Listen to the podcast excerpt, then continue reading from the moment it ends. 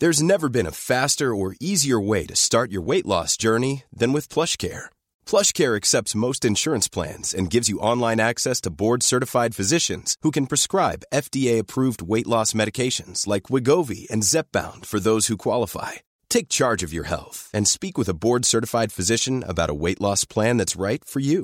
Get started today at plushcare.com slash weight loss. That's plushcare.com slash weight loss.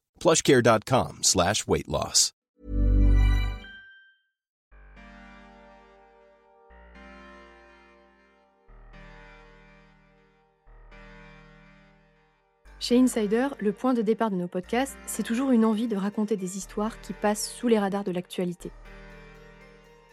Dans cette série, on a décidé de donner la parole aux femmes détenues. Elles représentent 4% de la population carcérale en France. Pendant plusieurs mois, nous sommes allés à la rencontre de ces femmes. Elles ont été incarcérées pour des faits criminels comme pour des petits délits dans différentes régions et différents types de prisons. Elles nous ont raconté leur quotidien derrière les murs, du jour de leur admission à leur libération.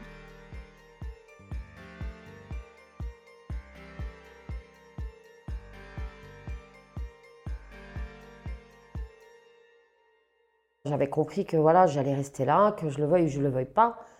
Et euh, ben, j'ai repris, euh, entre guillemets, un peu du poil de la bête. Détenue, Julie, épisode 2. Ben, j'ai commencé à sticker, nettoyer euh, la cellule pour que ça soit propre, parce que je savais que j'allais vivre dedans. à faire comme je faisais d'habitude, aérer mes draps, aérer mon lit, tout ranger. Je, et des fois, je passais mes soirées à déplier, replier mon linge, déplier, replier mon linge, déplier, replier mon linge. Je mettais sur le lit, je frottais avec mes mains pour que ça soit bien droit, puis je pliais. Le temps est tellement long. Quand on est dehors, on se dit les journées passent vite. Ah oui, effectivement, dehors, les journées passent très très vite. Mais à l'intérieur, ça passe pas très très vite. À l'intérieur, une journée, c'est moi j'ai à peu près l'équivalent de trois jours dehors. Tellement c'est long. Et quand on, a, on sait qu'on a un parloir, c'est pire encore. C'est plus long. On est là tout le temps à regarder quelle heure il est. Il est quelle heure? Il est quelle heure? Mais ça vient plus. Et ça vient plus. Puis après, on est tout déboussolé là-bas. Les horaires sont pas les mêmes. À la maison, on mange à midi, une heure. Là-haut, c'est 11h15, le repas de midi. Le soir, c'est 17h15. Et que normalement, euh, chez moi, je mangeais à 19h, 20h, des fois 21h. C'est tout, tout, euh, tout est chamboulé en fait. Donc il faut ben, reprendre le pli, euh, pas le choix de reprendre du poil de la bête. Il fallait que bah, je contacte vite l'avocate et euh, pour qu'elle me sorte au plus vite d'ici, parce que je ne pouvais pas rester là. Mes enfants, ils avaient besoin de moi. Ils étaient petits, ils avaient besoin de moi. Et j'avais besoin d'eux aussi. Donc, je voulais vite qu'ils viennent me voir. Parce qu'au début, j'étais pas trop d'accord qu'ils viennent me voir parce que je me suis dit, ils vont être traumatisés de voir l'endroit. Mais j'avais besoin d'eux, en fait. J'avais besoin parce qu'en fait, il fallait que je les voie pour que je puisse. Euh, bah, qu'ils me donnent la force, que je puisse continuer malgré que c'est déchirant euh, quand ils partent.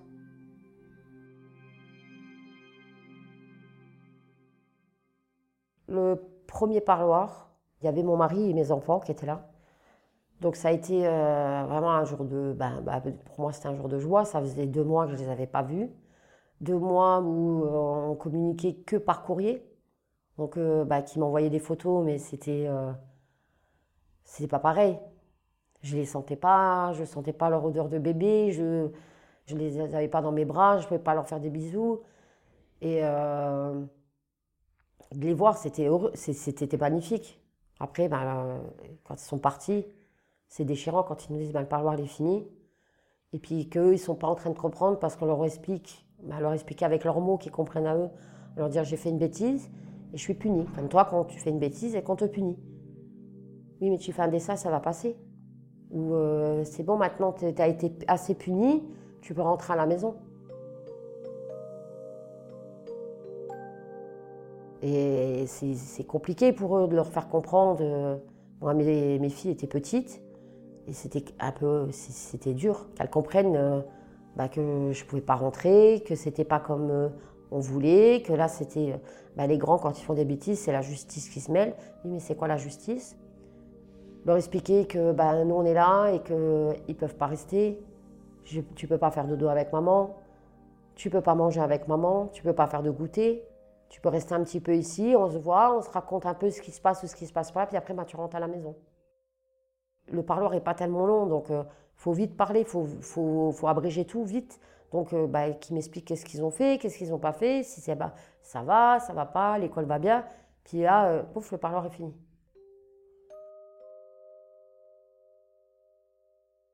Alors, euh, bah, elles sont là. Mais moi, je veux ma maman. Et puis, elles, elles, hurlaient la mort. Je les, je les voyais à travers la vitre. Donc, euh, j'avais ma petite au début pour qu'elle euh, elle sorte de mes bras. Elle m'avait griffé tout le cou. Elle s'était agrippée à moi et le gardien avait, avait dû aider mon mari à les prendre parce qu'elles étaient toutes les trois et lui tout seul, il n'arrivait pas. Et elle s'était agrippée à moi comme un petit macaque s'agrippe à sa maman, quoi. Donc elle s'est agrippée fort, elle m'a serré tout, elle m'a griffé tout le cou. Puis après, il y a une petite vitre alors je les voyais partir et puis euh, pleurer. Et moi j'étais euh, sur la vitre à les voir et puis c'est horrible.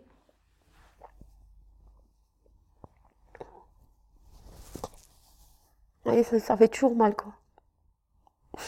C'est le premier jour, c'était vraiment horrible. De les voir partir et puis euh, qu'ils hurlaient la mort parce qu'ils criaient maman, maman, maman, et puis moi je ne pouvais rien faire. Je ne pouvais pas leur dire ouvrez la porte, que j'aille les calmer. Parce que moi, je sais comment les calmer. Je pouvais rien.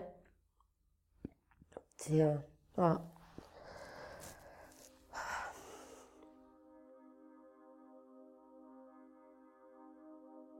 Après, bah, dans la cellule, c'est, c'est l'anarchie encore une fois. On se dit, euh, j'espère qu'elles se sont calmées. J'espère qu'il a réussi à, à les gérer toutes les trois. Puis maintenant, il faut encore attendre comme je lui avais expliqué, deux dodo pour qu'elle revienne me voir. C'était compliqué.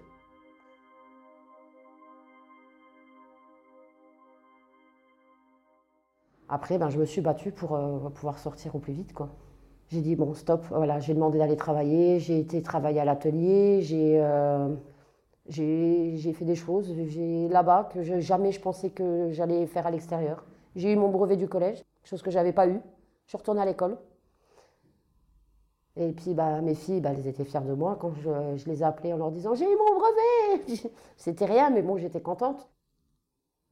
J'ai appris à, coudre, chose que je faisais pas avant. Donc euh, je peux dire oui. Bon, après, heureusement qu'il y avait des activités. Et puis dès qu'il y en avait, je, me, je m'inscrivais dedans pour que, bah, que, ça me puisse faire sortir de la cellule parce que bah, d'être enfermé dans une cellule, et déjà, bon, elle n'est pas très grande. Et on est six, c'est pas évident non plus, quoi. Puis après, c'est pas une belle vie euh, tous les jours. Euh, c'est avec des gens que, ben, pas le choix, même si la figure nous remet pas, on est obligé de s'entendre avec. Quoi. Euh. Puis des gens que peut-être qu'à l'extérieur, j'aurais pas parlé. Et que là, ben, on regarde pas ce qu'elle a fait ou ce qu'elle n'a pas fait. Il y avait des gens qui étaient là parce que pour négligence d'enfant, donc sa fille était décédée. À l'extérieur, je lui aurais pas adressé la parole je ne leur ai jamais adressé la parole, j'aurais été la première à l'insulter comme plein de gens à l'extérieur. Tandis que là, j'étais euh, en prison. Bon, moi, des fois, je pleurais pour mes enfants et elle, elle pleurait parce qu'elle avait tué son enfant. Donc, des fois, elle me disait, je te comprends. Je lui dis non. Je lui dis, on ne peut pas, peut pas dire qu'une ou l'autre se comprend parce qu'on ne pleure pas pour la même chose. J'ai dit, moi, mes enfants, ils sont vivants et moi, euh, je leur ai jamais fait de mal.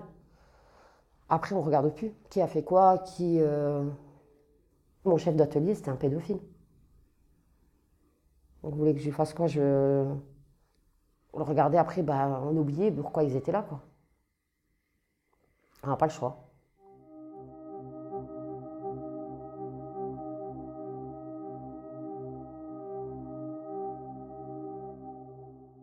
J'ai vraiment euh, découvert, entre guillemets, un nouveau mari quand j'étais en prison, parce que lui, il a plus un peu le caractère ben, du bon portugais de là-bas, euh, un peu macho. Euh. c'est euh, voilà, c'est la femme qui fait les choses à la maison. lui, voilà, il va travailler, il rentre, il met les pieds en dessous de la table. Et ben, j'ai découvert un truc que, ben, que je ne connaissais pas en lui et que j'ai appris, ben, qu'il savait faire des machines. Il me faisait plein de petites attentions. Mon linge, quand il arrivait, tout le monde disait ah, Ça sent bon la soupline Il me repassait le linge, chose que voilà, je ne l'avais jamais vu prendre un fer à repasser. Et euh, il m'avait même mis une fois un t-shirt à lui avec euh, plein de parfums euh, à lui pour que je puisse dormir avec, pour qu'il m'a dit bah, comme ça tu m'auras toujours près de toi, même si je suis pas là. Et puis, j'ai découvert bah, qu'en fait, c'était pas un, cœur de pierre, parce que bah, il m'écrivait des lettres, c'était. à couper le souffle, quoi. C'était vraiment. je ne reconnaissais pas mon mari. Des fois, j'avais même l'impression, je lui disais T'as fait quelque chose T'as fait une bêtise? Non, bah. Il me disait tout le temps. euh, voilà, chose que bah, à l'extérieur, il ne me disait pas T'es belle, euh, je t'aime. Là, il était tout le temps en train de me le dire, tout le temps avec de l'affection. Une fois, il avait appelé euh, la radio Jéricho. Donc après, elle lui disait, bah, maintenant l'antenne elle est à vous, vous lui laissez un message, elle, elle vous entendra de là-haut de la radio. Donc, euh, bah, t'es la femme de ma vie, bah, toi ma guerrière, je t'aime, je peux pas vivre sans toi, tous des, des trucs comme ça qu'il me disait jamais en temps normal. Et euh, il m'avait même euh, demandé euh, à, la, donc à la radio si c'était possible de me dédicacer une musique et de mettre la musique, ma préférence à moi de Julien Clerc.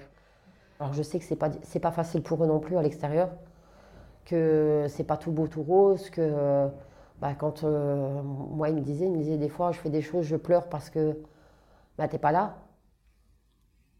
Voilà, moi j'avais ma peine, mais lui il avait aussi sa peine parce que bah en tout il avait trois enfants dehors à s'occuper, plus bah, la maison, le boulot, les papiers, les courses et tout. Mais il avait de moi, il, fallait qu'il s'occupe de moi aussi.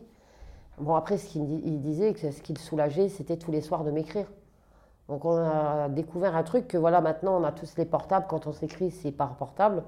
Là, euh, nous, c'était euh, tous les soirs, ben, on s'écrivait. Que je puisse avoir tous les jours un courrier de lui. euh. Bon, c'est sûr que euh, parloir euh, avec son mari, sans pouvoir euh, avoir la moindre affection, que ça soit juste. Juste d'être là, serré contre lui ou quoi que ce soit, c'était tout de suite on nous regardait, on nous toquait à la porte.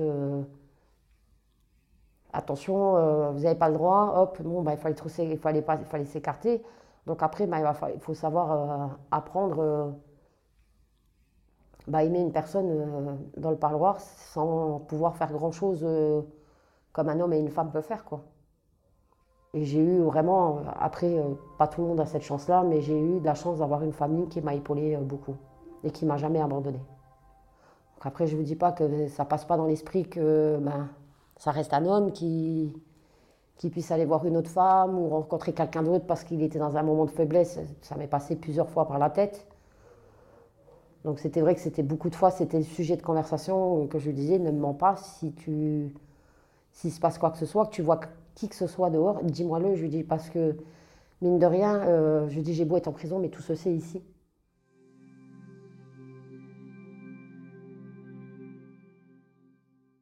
J'ai raté Pâques avec mes enfants. Euh, deux mois après, j'ai eu ma fille la plus grande qui a eu son anniversaire. Ils ont soufflé les bougies et ils ont choisi euh, le joyeux anniversaire et moi au téléphone pour qu'elle elle ait au moins une petite présence de moi. Donc euh, ben, je vous dis bien que ben, j'ai pleuré comme une madeleine parce que ben, je ne pouvais pas être là. J'ai après repassé un deuxième euh, anniversaire au téléphone. Ils s'étaient même amusés à faire une photo autour du gâteau. Et puis ils avaient pris. mon mari, il avait mis le téléphone portable, il avait mis une photo de moi et il l'avait mis à côté de lui, comme ça, pour qu'on puisse. Que, en fait, que je sois là sans, bah, sans être là. Et puis il m'avait envoyé la photo. euh, il m'avait envoyé la photo là-haut. Et puis bah, après, même mes gosses m'avaient fait des petites pancartes. Alors ils amusés à me faire euh, la meilleure des, des mamans. euh, maman, on t'aime. Et puis c'était pris en photo avec les petites pancartes là. Et puis ils me les avaient envoyées. Donc c'était vraiment pressant qu'il fallait que je sorte. Je, je, je me suis battue pour sortir parce que il y avait un troisième anniversaire qui arrivait, ma deuxième. Et là, je voulais pas. En fait, c'était, il y avait déjà eu, je, sais qu'on dit toujours jamais deux sans trois, mais je, je voulais casser le dicton et j'avais dit que c'était pas possible. Il fallait que je sorte.